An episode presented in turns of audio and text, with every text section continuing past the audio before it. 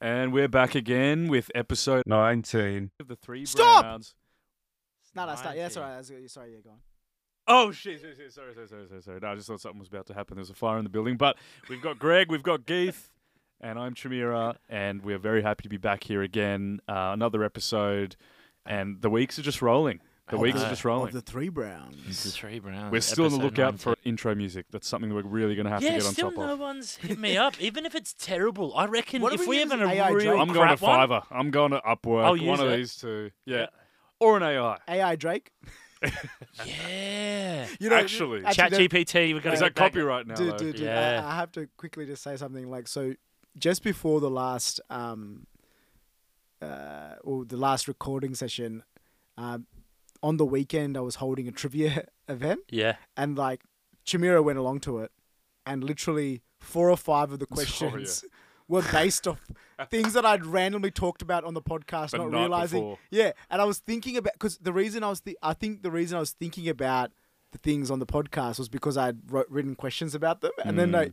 I, I, wrote, I read out the questions at the trivia, and then I was like, oh no, Chimera will know all the answers to these, and then he was like, I wish I listened to you.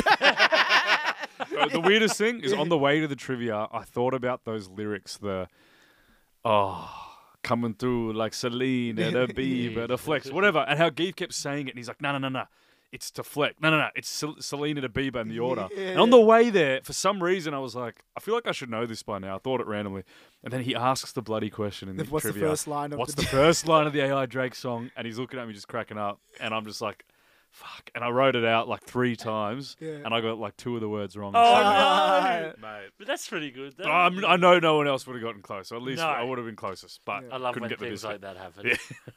Just think of it, then bam, it pops up. And you're like, brilliant. Oh, well, I mean, you almost mate. got it. Well, Yeah. you know, and we know Drake's not just the AI version of Drake, but the real Drake's. Um, not just a fantastic entertainer, no. not just a celebrity, but he's also a, a sportsman and a bit of an ambassador when it comes to Does sports, love the particularly for the Raptors. Yeah. Yeah. I don't see He him on really likes betting on them as well, I've seen. Yeah. But dude, the guy's No, not like I- 1.5 Nah, or but I've heard- 750. I've heard that's a brand deal. Ah, okay. I've heard so like it's not it's- his actual money. Yeah, I, I, I've heard like he gets Stake, obviously a- I think it yeah, is. he gets S- like a s- portion of. I mean, I don't know if I can defame them or some shit. So I don't know. Allegedly, uh, so Yeah, but yeah, yeah, yeah, yeah. Apparently, like yeah, he gets he gets a portion. He gets money, and then they bet you bet with stakes money or whatever it is, and then after that. If he wins, he gets to keep it, and if he loses, he has you know. Is that yeah, right? or something like that. I don't know. I, it could be completely bullshit. It might be fake news that I've just saw on TikTok. But I, I, I, I I, definitely imagine. knew he had something with it because yeah, there's too many Yeah. posts of Ste- stake.com and I was like, yeah, that Wait, can't is, just be because you love it. You talking about stake as in S T A K E dot com? Yes. Oh yeah, it's the trading trading platform. Literally, Oh, is it trading? it's a trading platform. Yeah. He puts all these bets on. Stake is the betting Against, platform like- yeah, yeah, yeah. Gamble responsibly. But yeah, um, Oh. yeah, I know. Interesting, interesting. But Yeah. you, now that you say that, yeah. it is like a Bitcoin next to it. Oh, Like there's a little brown maybe they coin have, maybe next they've to expanded the their sign. business into betting. Oh, I think I know what you're talking about actually. So stake.com is a is an investment platform, right? yeah. But I think he invested in this and it's like, yeah, it, it is gambling. It's a different platform. It's Okay. different Oh, right, platform. right, yep, right. yep. But I don't see him on the you know, on the sidelines, on the bleachers in games anymore. I remember seeing him at Well, there was, a, there was, there was, Toronto. there was, yeah. Well, there was a big thing. I remember.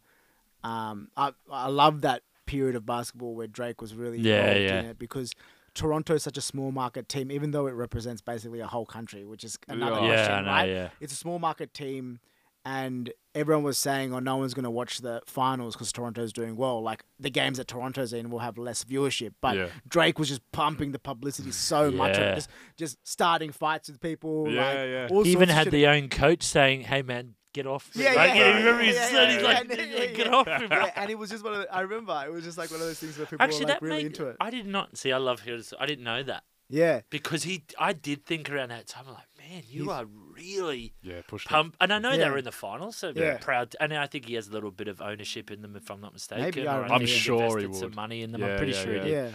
But I didn't realize, and that makes sense because I was like, dude, we get it. Yeah, You're yeah. at a Toronto game, like Yeah, he yeah. was everywhere. Yeah, Yes. because one It of was the one of the really significant finals, I'm pretty sure, was Toronto versus Milwaukee, which is like in the scheme of things, like they have big players, but the markets are really small. Yeah. Yeah. So so they were really worried that there would be like 18 people watching that final and the Western Conference final between like the Warriors and Lakers or whatever. would Yeah, have, yeah, like 18 million Yeah, or something, yeah. right? So they were like, what yeah, year was that final again? bro, I can't remember. I remember it was definitely within the What, last the six years. Yeah, Was remember. Giannis in that? Giannis? Oh no, Uh, he's no, No, the, No, the, no, no. the the big one was for the when um, Kawhi Leonard scored that yeah. right at the death over Joel Embiid. Remember it Oh, hit that mate. way. Philly, Dude, yeah. What Yeah. a shot. Oh, dude. He's a fun guy. Well, he's, he's, He's a fa- well the well the, well the well the final was He's seen some shit. Well, the, the Toronto final was um was Toronto versus the Warriors, right? Wasn't it? And Oh, then, not and, the- and Kevin Durant got injured, and then there was a whole bunch of That's right. and then and yeah. there was a whole storyline. But like, Draymond pushed him and called him a bitch. Oh really? oh yeah, Kev was called KD a bitch, and then was- it and then they got it was all right, and then that was and then there was yeah, a big problem. Yeah, I think I think another thing is with sports like the NBA finals are going on at the moment, so there's obviously a, a lot of um, great comebacks. The Yeah. playoffs offer that rare opportunity where there's a seven game series where you can think a team is dominating and they lose, or someone gets injured mid series, or they start yeah, doing a they put a they make a little switch up and it changes the way the game's played or whatever it is, right? So Mm. one of the ones that I, I think about all the time is that that series where LeBron and Kyrie came back from three one against the Warriors, and that was the first championship that Cleveland had won in fifty years or something like that in the NBA, and it was like the kid who grew up in Cleveland, played for them his rookie season to about seven years, then Yeah. left. People started burning his jerseys. People were so upset. Yeah. He comes back and delivers the Mm. city a championship, right? And one of those things where like sport is just so yeah, emotive and, it, and it shows you. But the the comeback was crazy, like three one. I think it's like the studies like ninety five percent of That's playoff it. series Yeah. they don't go come they don't come back from three one.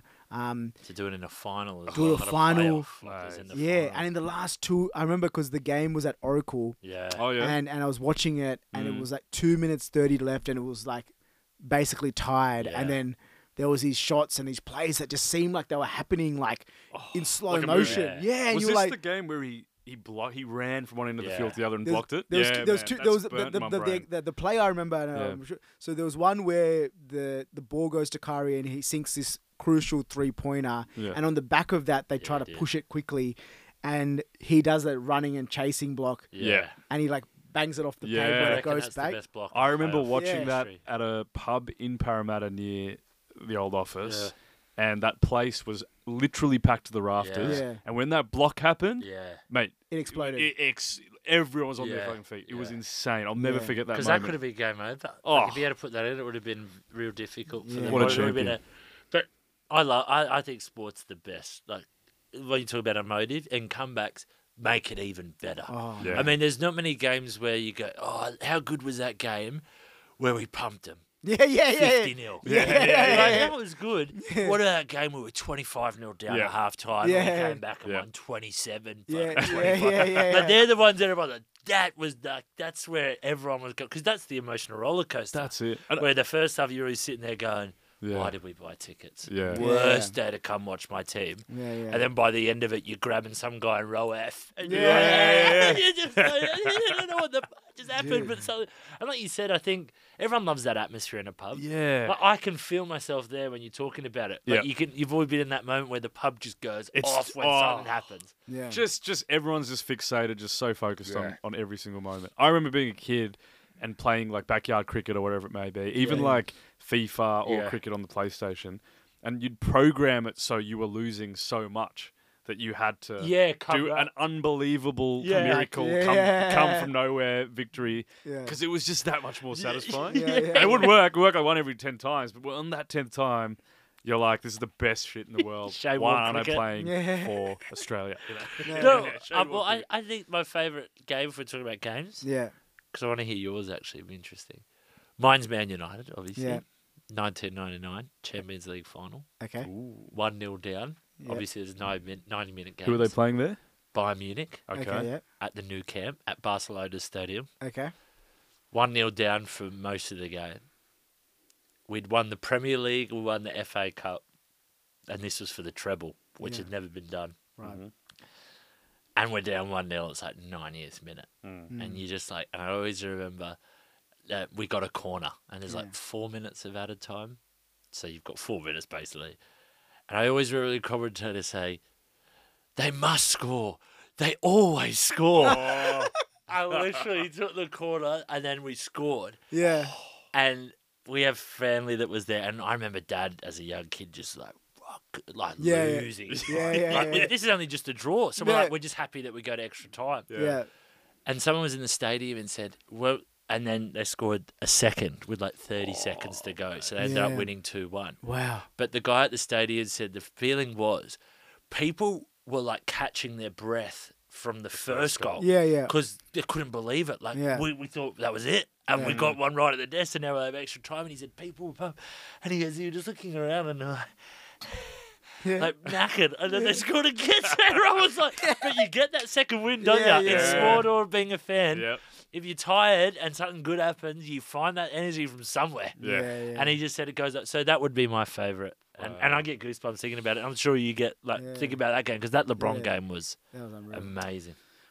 So, I mean, mine's definitely got to be cricket because it's the sport I care the most about. Um, and I, I don't want to be corny and just say the '96 Cricket World Cup, but that definitely was the biggest one for me. And a a lot of Sri Lankans will relate to this. A Oh, lot of Aussies probably. yeah. I know this would probably be a similar answer to Geeth too. Um, but uh, for me, the the there was a lot tied into that World Yeah. Cup because we were again one of you know barely at that time probably six years old. I think there were some uni students who were Sri Lankan who were just starting to come into the uni, um, and there was this absolute smallest community, and they actually uh, as soon as they realised that they'd made it to the World Cup final. This was in Lahore, from memory, in Yep. Pakistan. Yeah, it was. Yeah. And this was with the backdrop, and you'll, I love a David versus Goliath story, but the Sri Lankan cricket team back then, they didn't have trainers, proper trainers. They didn't have proper nutrition. They didn't even stay at hotels during the World Cup. They would stay with the family friends of some of the players. Oh, you've got a mate, you've got a, you know, an in-law or a cousin that lives there. We'll crash at their place. They'll feed us curry, rice and curry, and then we'll That do a little Sounds better. oh, I'll take that over the baked beans, right? And then they'd go out and play. And I'm like, that is just again, if you look at the players from back then, there was it's not like today. It's not Yeah. like the Coleys and the you know Yeah. the the Cummins, the regimented got their own hotel. Yeah, exactly. Do not touch yeah. anything but like top grade protein. You're not doing this the night before. They were just a bunch of blokes that were good at cricket, and they had never won anything of significance. And they were they were being flown around the world. Some of these guys were from, you know, villages in Sri Lanka, and they were being flown around the world to compete. And who do they compete against? It was the nemesis that that, that dominated the sport. It was Australia at the time. Me as a six six year old, I fucking loved Australian cricket Yeah. and I loved the players, and I was like, I'm an Aussie. this is my team. We're so of your good. dad or just you it was personally? just natural. Cricket was just in the blood. Yeah. Like I literally Australia, feel like I. that's like I was just born thought playing yeah, cricket. Your, your Oh, dad yeah. would be more of a hey, we go for So d- dad had there was a player Sanath Jayasuriya who Geeth would know very well, Oh, who's yeah, the yeah. master Jayasuriya. blaster, the Yeah, Popeye spinach arms, the fisherman from down south family. Southerner. Yeah. So he lived near dad, and dad was always he kind of was built similar to dad, and there was similarities there. But I always felt an affinity there because he always said he's one of our boys, and I, you know, and it's so good to see him on the world stage, just killing it and, and just giving the medal. He'd use that word. Yeah. He's just you know giving the medal to the, you know, these these amazing players that you'd never think he could do it to, and. When they hit the final, uh, it was just this underdog. It was the definition of an underdog story. No one gave him a chance. Was it comebacks like the whole way to the final? Yeah, There there was- or did they just like there was fucking cruise? Nah, Were there- No, they no, they did not cruise at all. Yeah. There They- was there was there was the, the, the again. I, it's so hard to talk about this because it's like instilled in your psyche as someone growing up as a Australian Sri Lankan.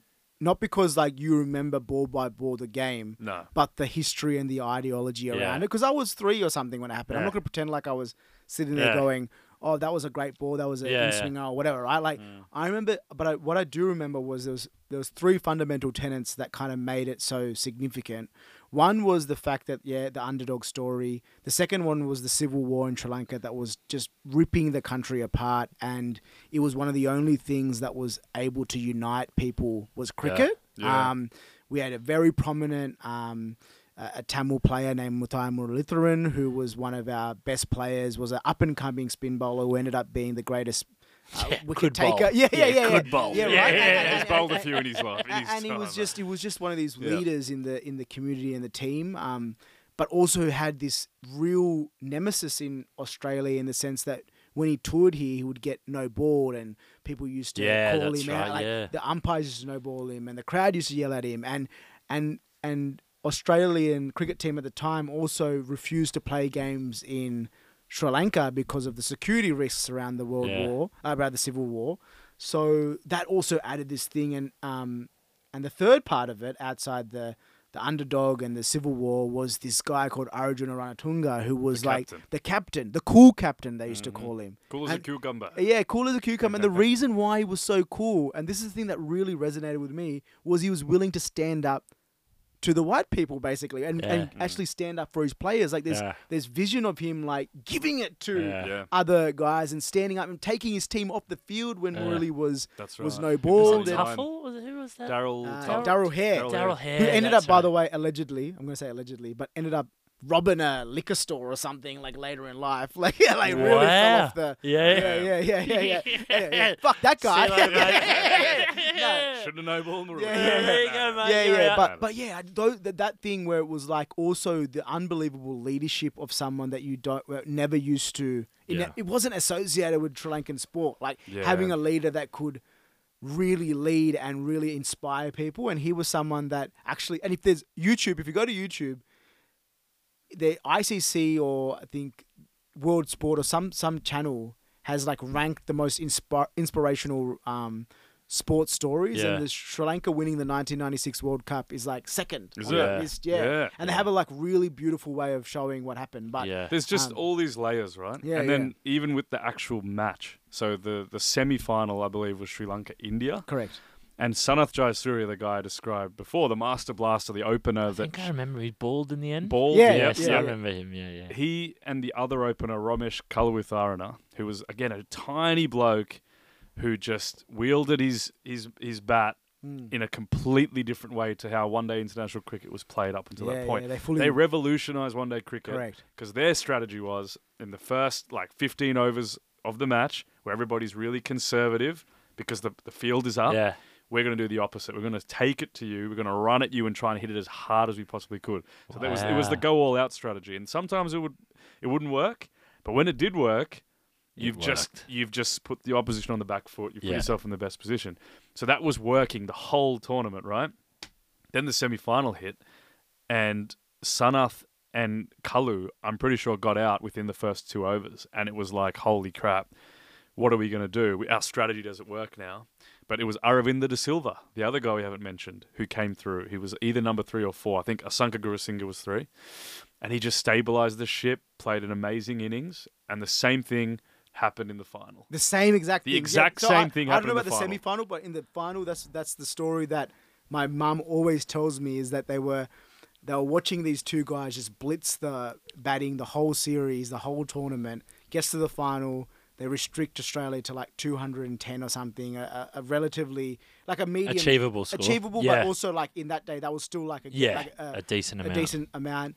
And the f- openers who have carried them the whole way get out. Yep. And my dad was like, Game over. game over. I'm going to sleep. Like was basically like pissed off. Like was like went to well, I didn't. I don't know if he went to sleep or not, but was kind of like, oh, it's all over. Going to go, Mm. going over. And my mum remembers just slowly but surely. Aravinda. de Silva Aravinda. And just he went- played yeah. just good cricket shots, and he kept his his mind, Wow. and he just was aggressive. yeah. and he you know he just and he just didn't he wasn't deterred and the, the moments that stand out for me are you know warne and mcgrath were the aggressors they were the intimidators at the time they were the pinnacle of like success they were dominant but they were the ones that would yell at your face they'd sled you they'd you know put on big displays and i remember it got towards the end when ranatunga came in yeah. and Ranatunga's copped a lot of insults for them, you know, um, over over the years, and Ian Healy behind the stumps. Yeah, yeah, yeah. Um, and he was there knowing that the team was not far away from victory, an, an unbelievable victory. And I remember he smashed the ball t- to Shane Warne, who had just bowled it to him, and the ball went right back to Shane Warne. And he, if he took this catch, it could have ta turned the tide. And it went right through his fingers, the diamond. Went for four, and it was the first time he looked dejected, Warne, after. And that's when I was like, I've never seen Australia that much on the back foot. Yeah. I can't believe this is actually happening. And then the final f- shot to win the World Cup was this beautiful, cool, calm, collected, perfectly timed little late cut with the left-hander Ranatunga, and it, and the, everyone just watched it go towards the boundary, and I was like, man, I got goosebumps now, Yeah. remembering it, and then everyone just runs on, and I was like, honestly, and I remember we had the Sri Lankans over at our house. We had a Sri Lanka 1996 World Cup winners cake that was made. Oh no And I was the only. Aussie fan being a little shit, just staring them up, Yeah. going, you guys going to lose. And they just looked so happy. There was this, like, unbelievable, just like your dad, Yeah. you know, um, your mum remembering uh, Aravinda, those little moments where you're like, this this is burnt in the, in Yeah. the brain. It's, it's special. Yeah. I went, there's something special about the Sri Lankan cricket Yeah. team. Yeah, yeah. There's something special here. And literally, I cried all night because Australia lost. And the next day, I was like, Dad, tell me more about the Sri Lankan team. And Yeah. since then, I've been a Sri Lankan fan. So, yes, I was a bandwagon. It's not serving me well now, but that's that Not was a my story. bandwagon. I think uh, when you grow up, the it's can sometimes just be a, a story or something that just attracts you to a team, and you go Well, yeah. because six, I feel like Yeah.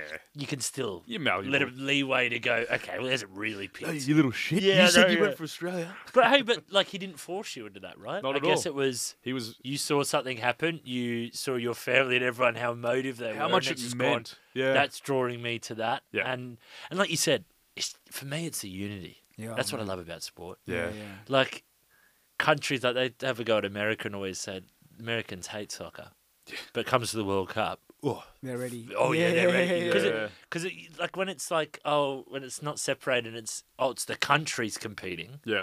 You feel people get a bit more. Yeah, that's us. Yeah. Yeah. You know, rather than oh screw the Roosters or go Yeah, the yeah, Sharks. yeah, yeah, yeah. And And it it's a bit actually like- goes back to a little bit. Remember, I mentioned the All Blacks. They they Yeah. created this thing about it's not just you; it's your country. It's the Maori tradition, right? There's all this history that you need to know that when Yeah. you go out in the field, and it was similar for Sri Lanka, hundred percent.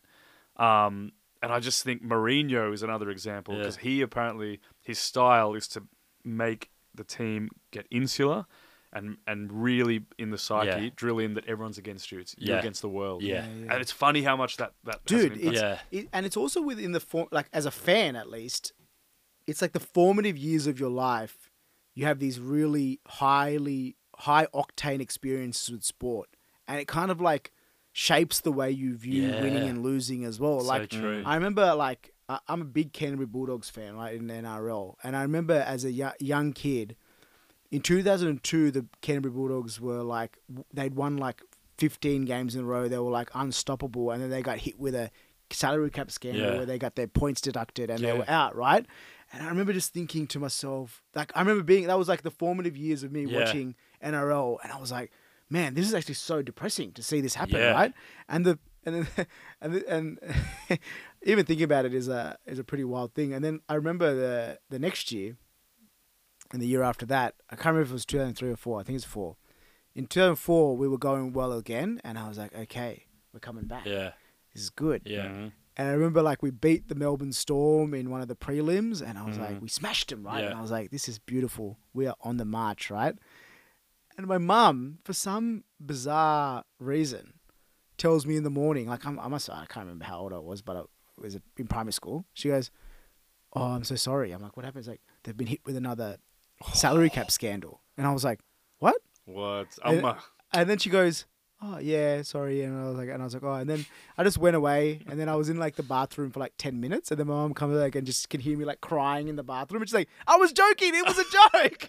Oh, this is why. This is where trust issues yeah, develop, right? yeah, yeah, yeah. She was like just pranking me, and I'm like, "Oh my god!" And I was like, "We're still alive. Like, you know, like we can do do it." And, we, and that year, man, we, I remember, and I remember my mom. I, I- people ask me how I'm such a, like a little prankster. Like, mom, I'm like Yeah, prank the I know, out yeah. She's looking at your dad, being like, yeah, yeah, Didn't work, it It didn't work, didn't yeah, work. yeah. And, and I just remember, and I remember, um, so even the final that year was against the Roosters. Like all, all my family mates went for the Roosters, and I was like the random Canberra mate fan because that's where we lived, right when we moved to Australia. oh, okay. I remember the final, watching it, and just going, like we were down at halftime, and my dad could see how dejected I was, and literally said, "Don't worry, there's always next." At halftime, already being like trying to. There's trying always to, next year at always, halftime. Like yeah, trying to trying to just be like soften the blow, being like, "I know Yeah. it's really hard. These guys are really good," you know. Yeah. Like, uh, and then we won, and I remember me and my sister just for hours just dancing around, like having Yeah. fun, and those those moments never leave you, even if your team is going shit now. So that's why you all. That's why at least for me, like you always go back to barracking for them because Yeah. those moments gave you so much happiness at one point in Mm, your life, mm. right? So Yeah, true. yeah. But as well, like you, you made a point then in terms of like the club, and it can almost sort of mold you into the person. I like Man United because when I grew up, I remember the coach who was famous yeah. was always about respect, Mm. and even if they lost, he'd always invite the other manager into his Yeah. room and they'd have a wine. Yeah, Yeah, Alex yeah. Ferguson, Sir Yeah, Alex yeah. Ferguson, have a wine together, and he'd also respect him. And they said, "Oh, you hated Liverpool." He goes, "I made them hate Liverpool because that's how much I respected them." Yeah. because I thought yeah. they're the only people that can give us Yeah. when we go to their ground that can give us a real Is the a is the- problem. And I love that, and I, and it sort of molds you into be respect. And every player that comes back to Man United, the fans cheer, Yeah. Mm. so they don't get booed. Yeah. And mm. that's one of the only grounds in. Well, look, don't get me wrong. I'm sure they've booed someone after maybe they've gone away and said, mm. "Man United's fucking won." Yeah. Yeah, yeah, yeah, yeah. But they always clap former players, even if they played for a year or six months, and they come back and they have a play there, they'll clap them and cheer them on and welcome them back. Ronaldo being a good Yeah, one. Bruno, yeah. and like, and I love that because, Yeah. and that molded me as a kid. I thought, yeah, but there's no as soon as the game's over, and like, w- no matter how much we love sport, and I love sport, and Yeah. sometimes I think it is more than life. It is a game. Yeah. yeah. So there is that that bit where you can be passionate and upset, but don't need to be a prick. Yeah. Yeah. You know what I mean? Like you don't need to then become a low grade person. It's Yeah. like stay the person you are, but I want you to be disappointed. Yeah, and when you come back, we're winning next week. Yeah. Yeah. But yeah. and I, so like yeah, it's weird how you're right. Like a sports club can, and maybe the people that that support certain NRL clubs, you go, oh, I get it. Mm. Or like football teams, you're like, oh, of course, yeah, you are a just a, Oh, you the, are a the West Collingwood supporter. yeah, you're a Collingwood supporter. You're a Carlton Mate. I've always, I've never. This is one that I've always thought about with this NRL AFL part of it, right? Like in the NRL, the teams that you hate are the spivvy rich sides, like the Roosters and the Manly, right? Like they're in parts of the world where it's they're super affluent, super rich, so therefore natural, like just a natural kind of thing. People don't like them, right? Yeah. In AFL, for some reason, they hate on like the the Yeah. areas where there's low SES. it's like Collingwood is like, oh, you hate Collingwood because I remember the thing that all my AFL mates would say is like, you don't like Collingwood because their members don't have teeth and shit like that. Like, and you're like, yeah, yeah. and like, I just don't get why in AFL they hate the players, Yeah. the teams were uh, from rougher areas. Like that makes sense. because they win, do they? yeah. That's I always Right, so find. I've heard, I've yeah. heard they're just they they really give it to you. Like they're the fans that Oh, they like don't they- hold back. Oh, That's what I've been told about right, Collingwood right. supporters. It's like you will get a proper grilling or roasting. Like they will not hold back. Any word, anything. Well, you do Yeah. sort of see it on TV. Uh, that, that really good meme the other day. Did you see? Was it a Collingwood player or something? And the ball's gone out to the side, and one of the fans had the ball, and he he's gone to grab at the ball from the fan, and he's just sort of dropped it on the ground. yeah, yeah, yeah. And he was right on the sideline Yeah. about to kick a goal, and Yeah. he's kicked a fucking hard goal. Yeah. And he's just turned around, and, Yeah. and you just sort of go, I'm pretty sure it was a Collingwood fan, that girl that booed Goodsy, you remember? Oh, yeah, it was, wasn't it? She was like 13. Yeah, Oh. and then the Buddy Franklin stuff that's just been in the news about being booed. I'm pretty sure that was a Collingwood Dude, supporter that had to apologise. I, I have to ask this question just with the Man- Manchester Mm. thing as well. Like, what other sport in the world? And I, I th- think about. I'm just trying to remember it now. But like, one town, city has two of like the biggest Yeah. branded sporting now. clubs in the Yeah. world. Right? You know, with Man United and Manchester. Man- Yeah. Surely Manchester's not that. How big of a town is that in England? Like, even is it like a? Is it, it's It- surely it- not it- a it's London? bit- yeah, it, it's. I wouldn't say no. It's not as big as, as as bustling as London, but it's big. yeah. But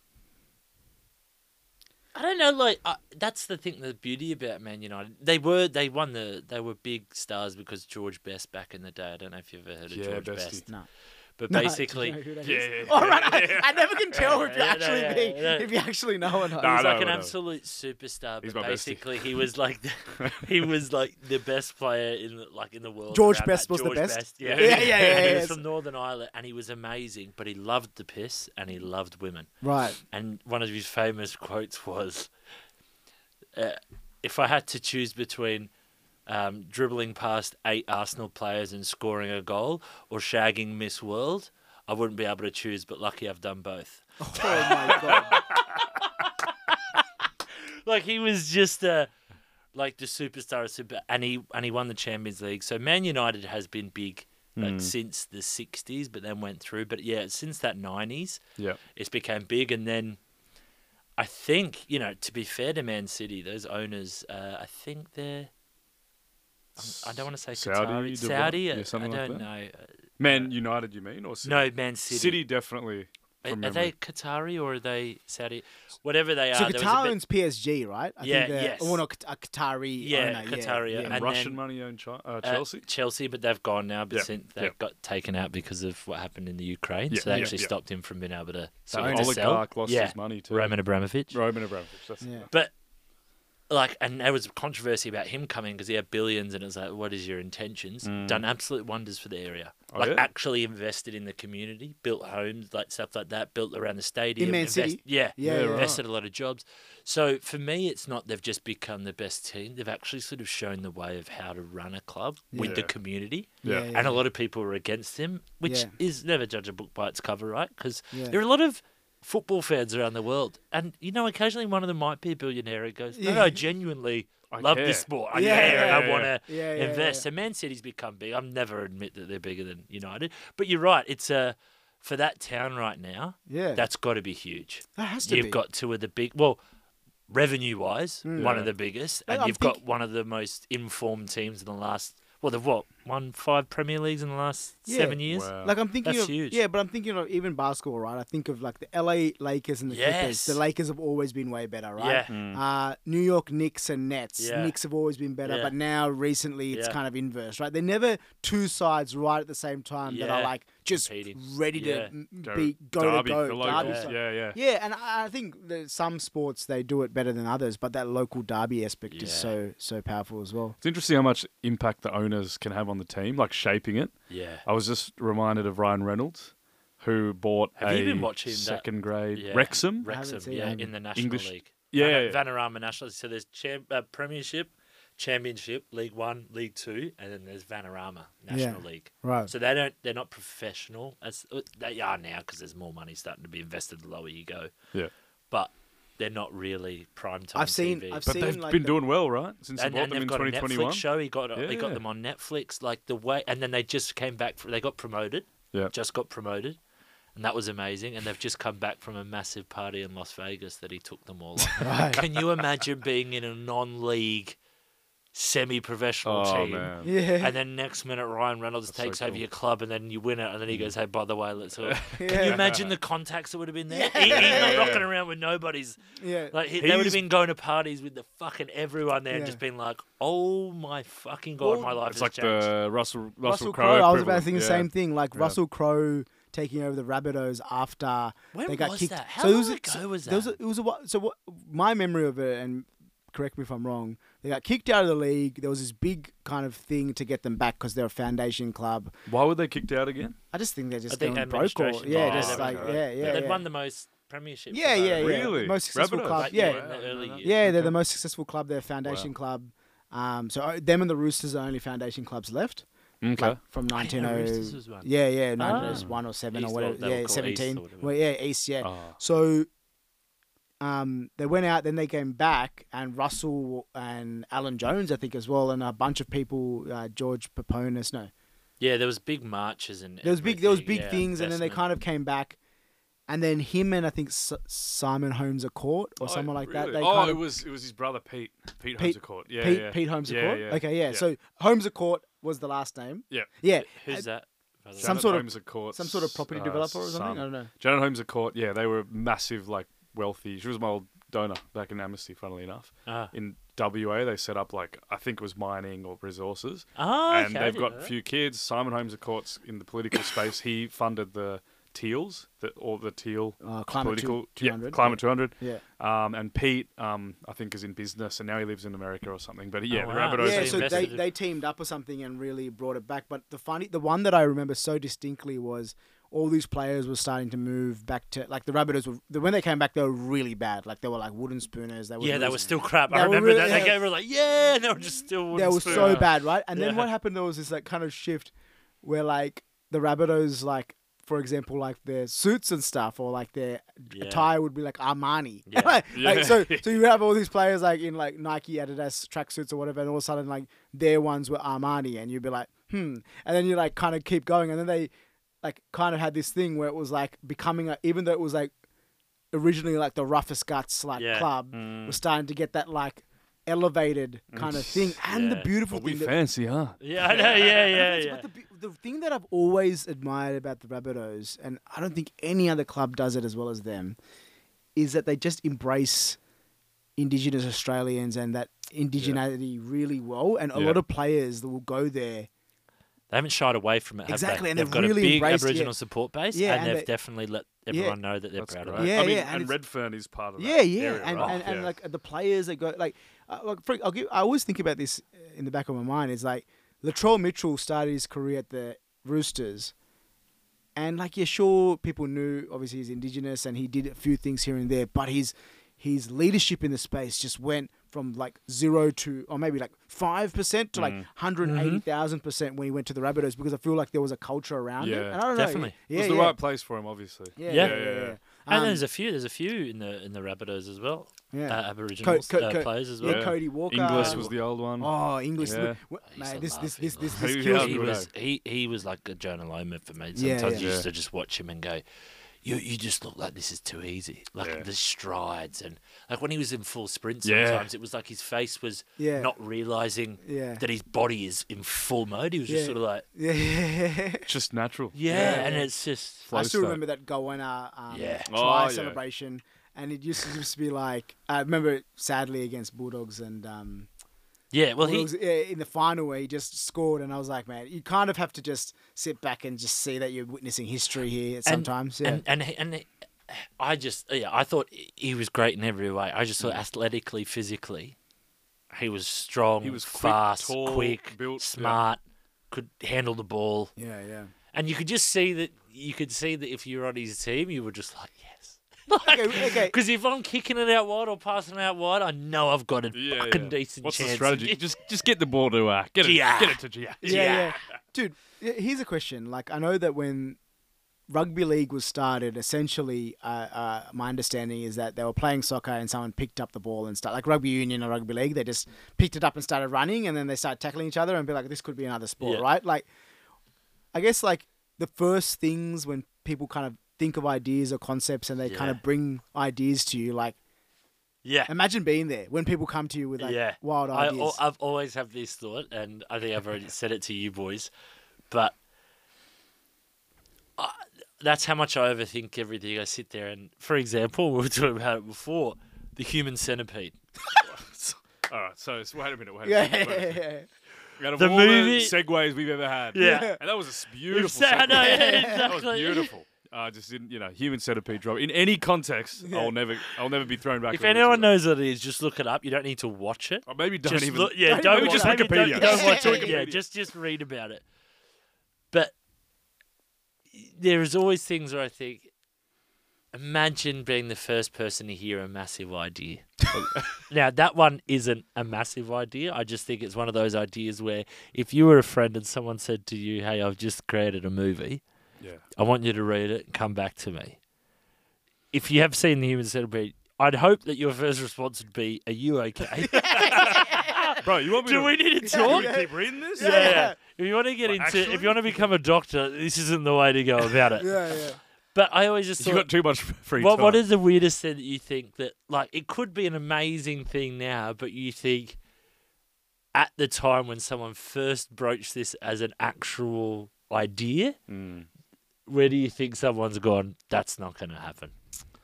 Because I mean, movies are quite easy because there's a lot of movies you'd probably think like Napoleon Dynamite. I don't know if you remember Napoleon yeah, Dynamite course. Yeah. with Vote Pedro, Pedro. Vote for Pedro. The weirdest I know, but it film worked. that somehow became a cult Yeah. little thing. I found it school. hilarious when I first saw it. I was like, I could not stop I laughing. couldn't I, get was the like, first bit, and then I found it Dude, hilarious yeah. after that. The, the, the, Gosh. the guy that the guy that I think about from like an artistic standpoint Yeah. all the time is uh, Sacha Baron Cohen, yeah, and his he did a series that just blew my mind in terms of like how would you one come up with this as like you think you could work, and two someone lets you go Yeah. and do it. So was that called Kinderguardians, where Oh, essentially know. essentially what he did was he went and made up a fake gun kind of promotion Yes. scheme and he would go to like American politicians oh yeah, yeah. and he would basically just go, "Oh, we're promoting this uh, gun program from th- for three to five year olds," and like he would basically write scripts Mm. like for advertisements and get these elected senators and congressmen to stand next to him Yeah. and recite the thing, and I, you'd watch it and be like. How is this happening? one, one, how is this happening? And two, how have you come up with this script Yeah. that sounds Yeah. like the most elaborate, Mm. crazy Yeah, like thing to happen? Yeah, and also you're delivering it with such conviction that these people think it's real. Like Yeah. he was the master of Yeah. making the most absolute ludicrous things sound so real, and I just wonder, like, and get someone to pay for it. Like yeah, yeah, and, and someone, and you've gone, hey, what I'm going to do is I'm going to go and do this thing. yeah. What and your you name's think? going to be attached to this. Yeah, yeah, and what do you think? you Or, pay. or even like before it, like ta take it back from even going and doing it to the people themselves. Yeah. Imagine going, starting off as a comedian or as a writer, and going, you know what I'm going to do? Yeah. I'm going to think of these outrageous things that no one could ever support, Yeah. Mm. and I'm going to go out and spend my days Yeah. convincing people Yeah. It's real. embarrass the most Yeah, influential people in, in, the world. their area And in the go, world and people go, on mate, TV. that sounds like a, a really bad idea. yeah, exactly. I don't think you should do that.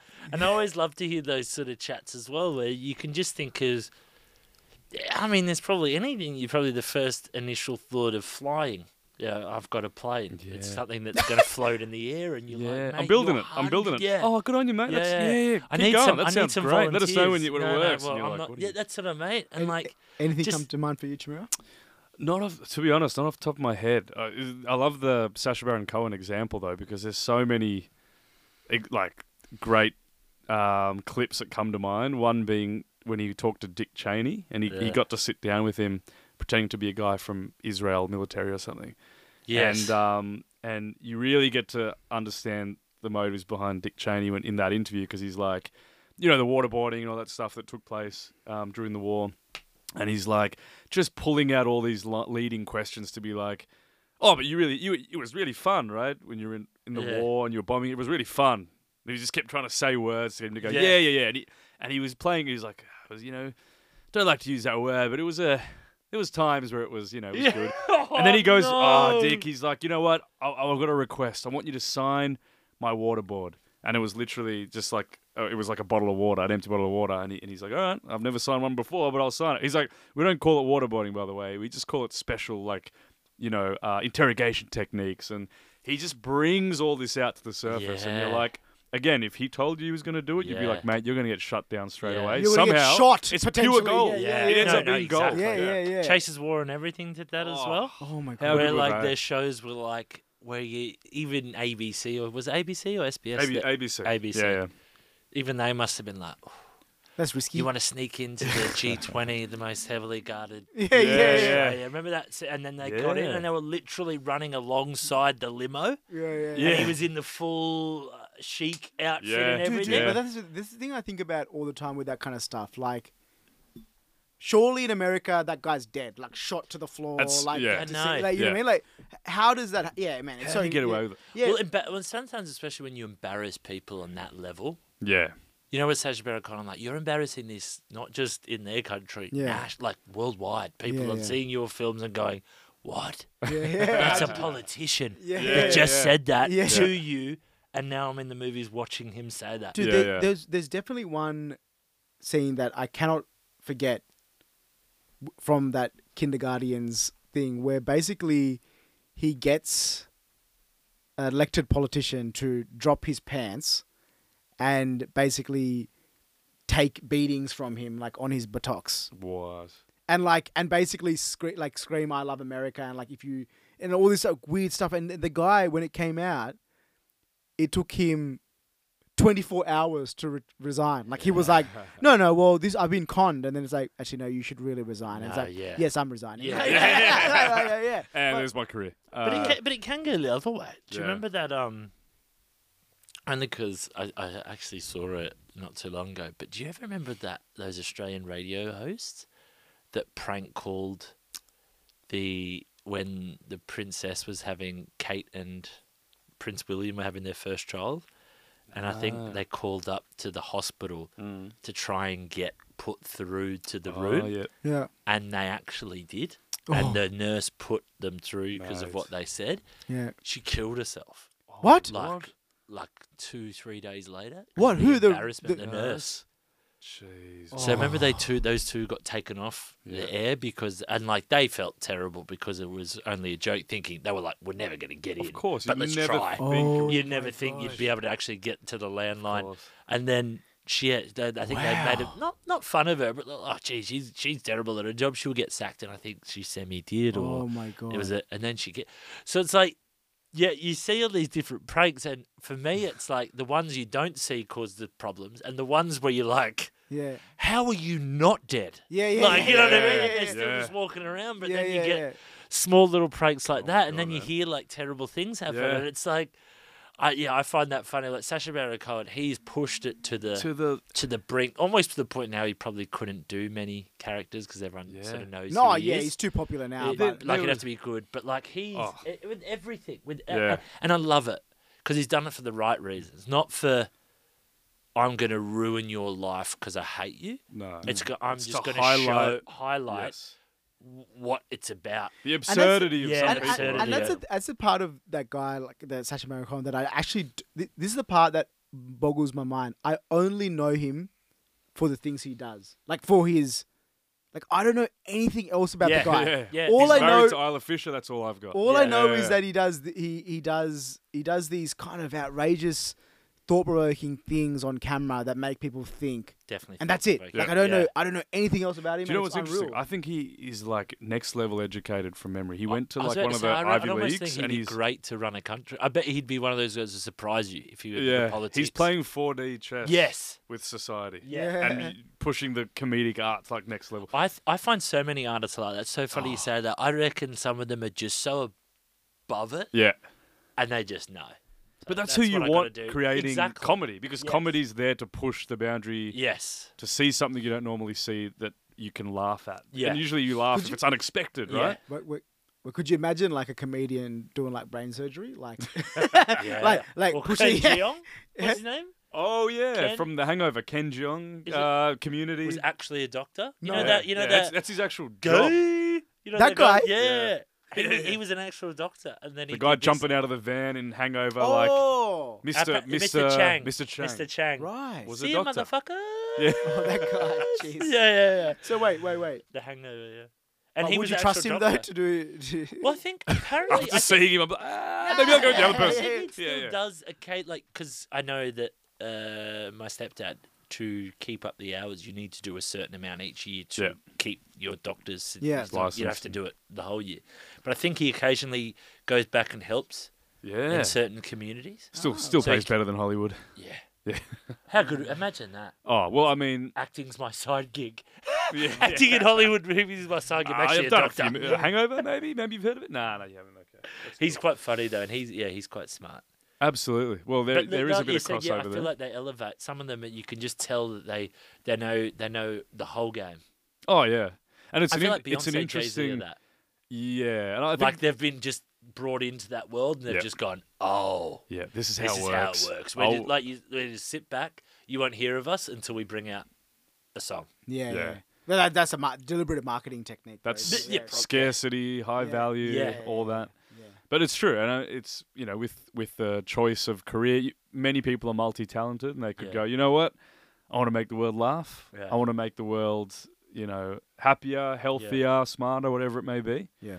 Um, but yeah, no, like you mentioned, brain surgery, Yeah. neurosurgery. I think there's a lot of things I can speak of from from what I've learned in the last eight months working at CMRI. Um, that a lot of people probably wouldn't be aware of. Um, Yeah. in terms What what's of CR, what's CR? so children's Sorry, medical acronym research. did know. Yeah, CMRI? yeah, yeah. XYZ ABC is where no no no it's uh, Children's Medical Research Institute Jeans Yeah. for Genes over in Westmead. Yeah. Um, I did not come from a scientific background, unlike unlike Ken Jeong, um, Mm. but I have learnt.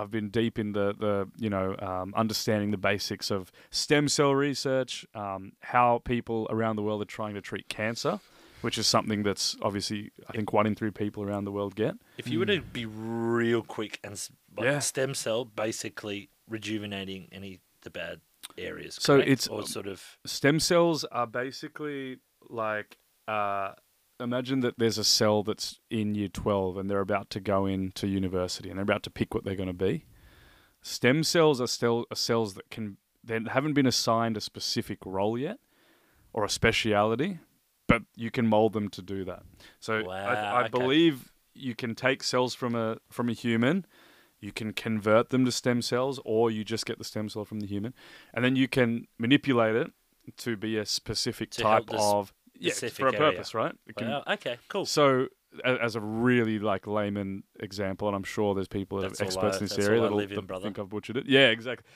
I live in Labanstown. in this that's the only way with some of these complex So, yeah. uh, concepts you have to do it that way right so my understanding is um and and this is very very very interesting because again stem cells have been an ethical um, and controversial area for a long time it was actually i believe there was a government maybe in the 90s when it was becoming a um, a bigger kind of stu- field of study that were trying to block it from happening because they felt like it was unnatural Um, because I always felt as a kid growing up, because maybe it's too much South Park, but it was almost had to do with like fetuses or babies or yeah i think um, they would and that's where I think Yeah. the, there's probably that bad stigma came up, and Yep. it was almost like oh, they it's like babies, they take it out of That's right. And I think that goes back to testing as well, um, and what's ethical in testing because yeah, a lot of the time it's animal testing, like mice. Yeah. You don't want to test on actual human Yeah. embryos, right? That's like so unethical. So they've had to find other ways around it. But what's fascinating is this thing called organoids, which you've probably never heard of, and I didn't know what it was eight months ago. But it's there's four places in the world that are creating these little things, and they're about to be huge in the field of science. Organoids are mini organs, mini hearts, mini brains, mini livers, mini lungs, whatever it may be, right? At CMRI, they're actually being created from people's stem cells. And remember how I said you can mold them to be a certain Yeah. thing? They mold them to create like a three. It's not like a full-on beating heart, but it's like a three millimeter min, mini organ that's that slowly is fed to to stay alive with like whatever nutrients it needs, right? And it grows like cells do, like a human who's developing. And you, I've seen like a little three millimeter beating heart. You know what I mean? Like this tiny organ. So the purpose of this, which is what is changing the game and is is being used to treat and test diseases, is that you don't have to test on animals. So it's better for not yeah, you know torturing animals, and that speaks to a lot of people. And I think that's the way science will go. Um, it's more accurate, more effective, and you can keep them there, and they're stored in the in the labs. And basically, what they do is they get like a patient who's suffering from like a liver disease, right? And they create a stem cell of a, an organoid of a mini liver from a, from the stem cells, and then they go, all right, now let's unpack this, let's understand this disease because we've basically created like another version of a part of you from from you that we can just focus on and study.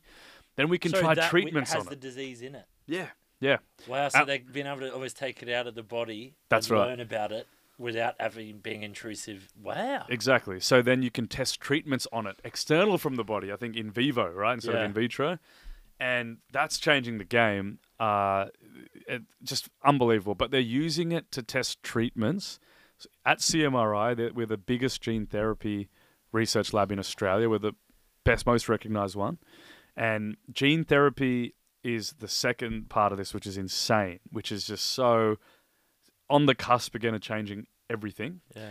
So it's the concept of um, you somebody who's blind, for example, right, or has a a, a retina related Yeah. disease. So they've grown up, they can't see. There are two teenagers in Western Sydney that were born pretty much blind with retinitis pigmentosa, this disease.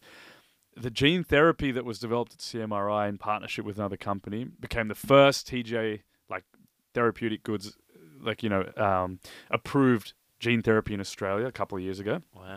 and it was an injection into the eye of these teenagers. It was about 400k. Right? Each injection. yeah. Oh, Right. damn. But they- remember, blind their whole life. So they've owned, they've gone to school Yeah. and they've got mates that go. Just so you know, there are these things called stars up in the sky, and they're like, he's like, they're just taking the piss, they're making fun of me, as if there's balls of light in the sky that look down on us. Yeah.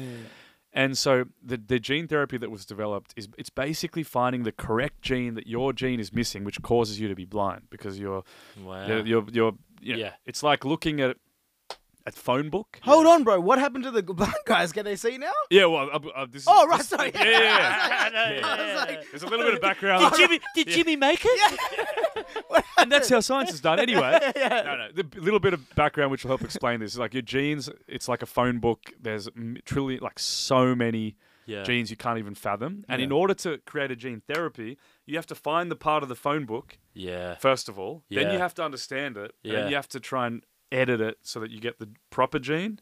You put it into a delivery mechanism, which is called a vector, which you can inject, you can like consume, whatever it may be.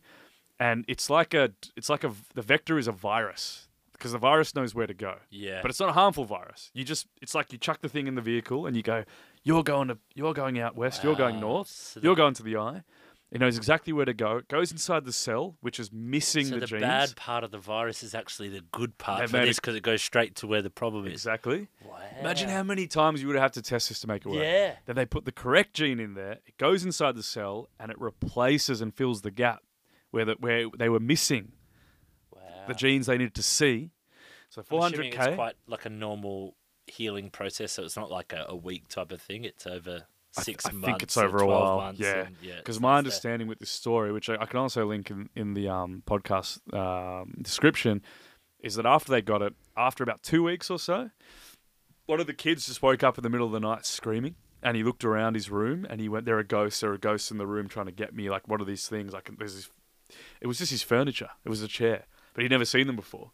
And then Oh he went God. outside with the family and he looked up and he just started bawling because he goes, I can. There's these things hitting my eye. They're up in the sky. They're real. They're real. Like Yeah. unbelievable, right? Wow. Now, the reason I'm saying I'm telling this story is because we're at, it's it's fascinating because most people wouldn't be aware that this is happening, but we're at the cusp of this being ha- mass scale. So Wow. um, this is there. The sixth person was treated about two months ago. There's a great ABC article on it. The sixth person has been treated for this eye disease for for lacking this particular Yeah. RP gene. And so now it's it's like proof of concept, like a startup. It's like holy crap! For the last fifty years, you were laughed out of the room, just like the idea Yeah. of let's go to my mate and say we're going to inject you with the right gene, and one day people are going to be able to reverse diseases they were born with. They're going to laugh you out of the room and go, mate, you're dreaming. Now it's actually working, and the people that have spent their whole careers who are like sixty now in our in our institute are like, mate, I just wish I was just ten years younger. Yeah. So I could be 50 years old while this is happening now because I'm about to retire and I don't want to retire because everything we dreamt of that was science fiction is now happening. And so six kids have been treated. 40 kids have been treated for smi- spinal muscular atrophy. So it's a different disease, which Yeah. there's been a different gene therapy, completely different part of the body, needs its whole little division. They've been injected. Um, I believe it stops the mo- the nerves in your spine from working, and most kids don't make it past like two.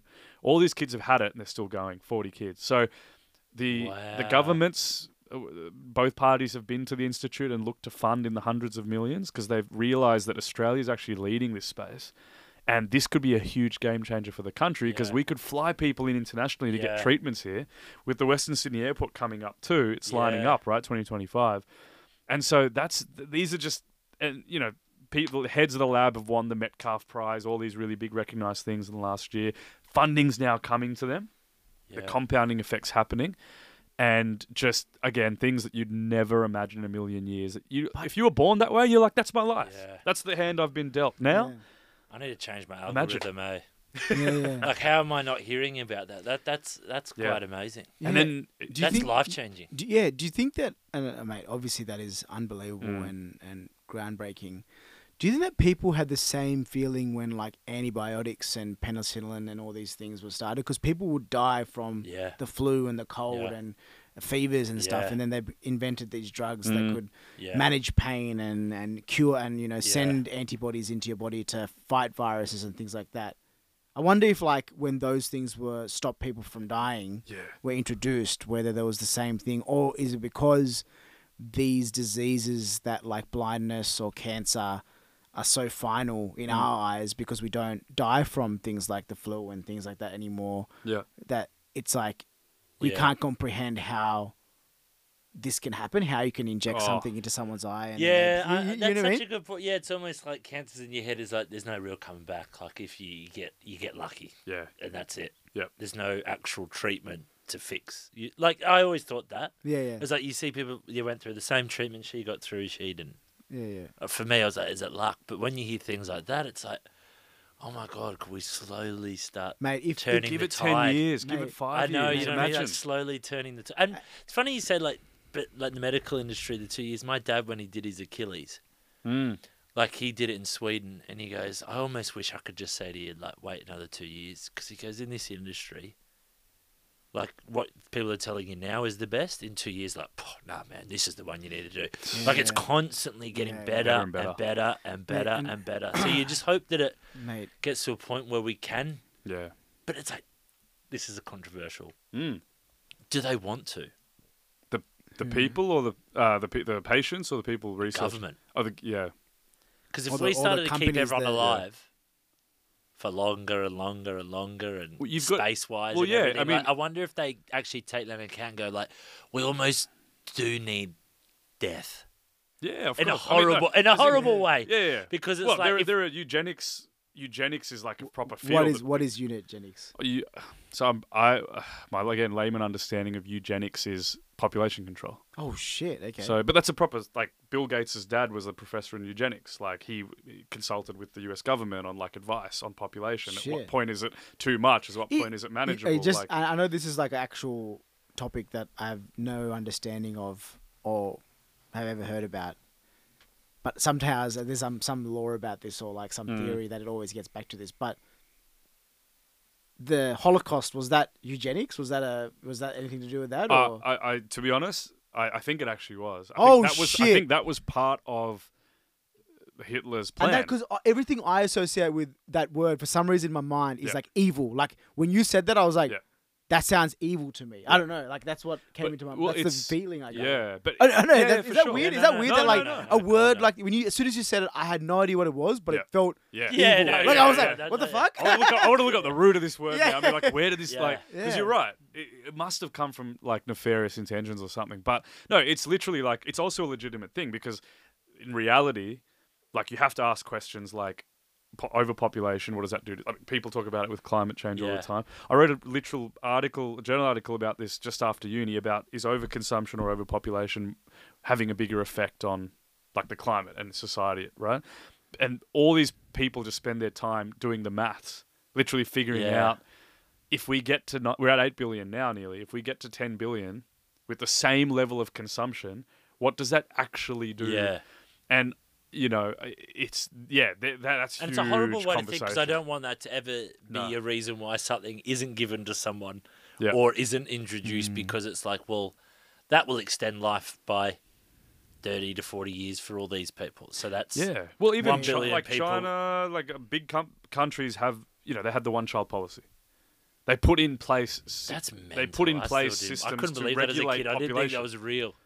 Oh yeah, I remember my, someone telling me about it as well. I mean, like, do you surely mean that surely only- that's like something to, s- developed to scare us or something. yeah, shit. Yeah, yeah. right. Yeah, yeah, yeah. Surely you don't actually like you can't have more than. Because where we are, you're like that'd never. That's that's oh, crazy, that wouldn't right? fly. Well, But- w- well, yeah. yeah, exactly. Like, Yeah, I we- agree. No, no. Well, the in. Australia, it was the exact opposite. Exactly. The government was giving people money to Yeah, have have kids, yeah, kids. the to baby bonus, kids. right? Like, yeah. so yeah, it was. It's a cultural uh, understanding or misunderstanding, or kind of like it's out of our realms of comprehension Yes. that can Yeah. happen, right?